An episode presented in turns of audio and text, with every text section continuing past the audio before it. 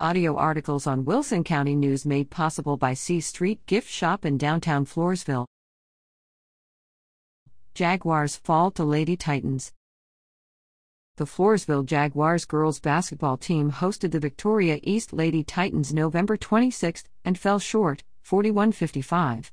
Scores for November 26, Floresville v Victoria East 1 10 8. Q2 4 to 20, Q3 16 to 17, Q4 11 10 final 41 to 55.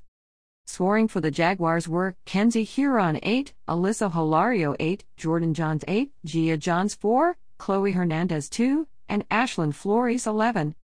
The Jaguars hosted Young Women's Leadership Academy November 29. They will travel to Navarro Thursday, December 1st to start tournament play against Lytle at 10:30 a.m and take on South San at 3 p.m. that afternoon, then continue tournament play on December 2nd to 3rd. The Jaguars are 5 to 5.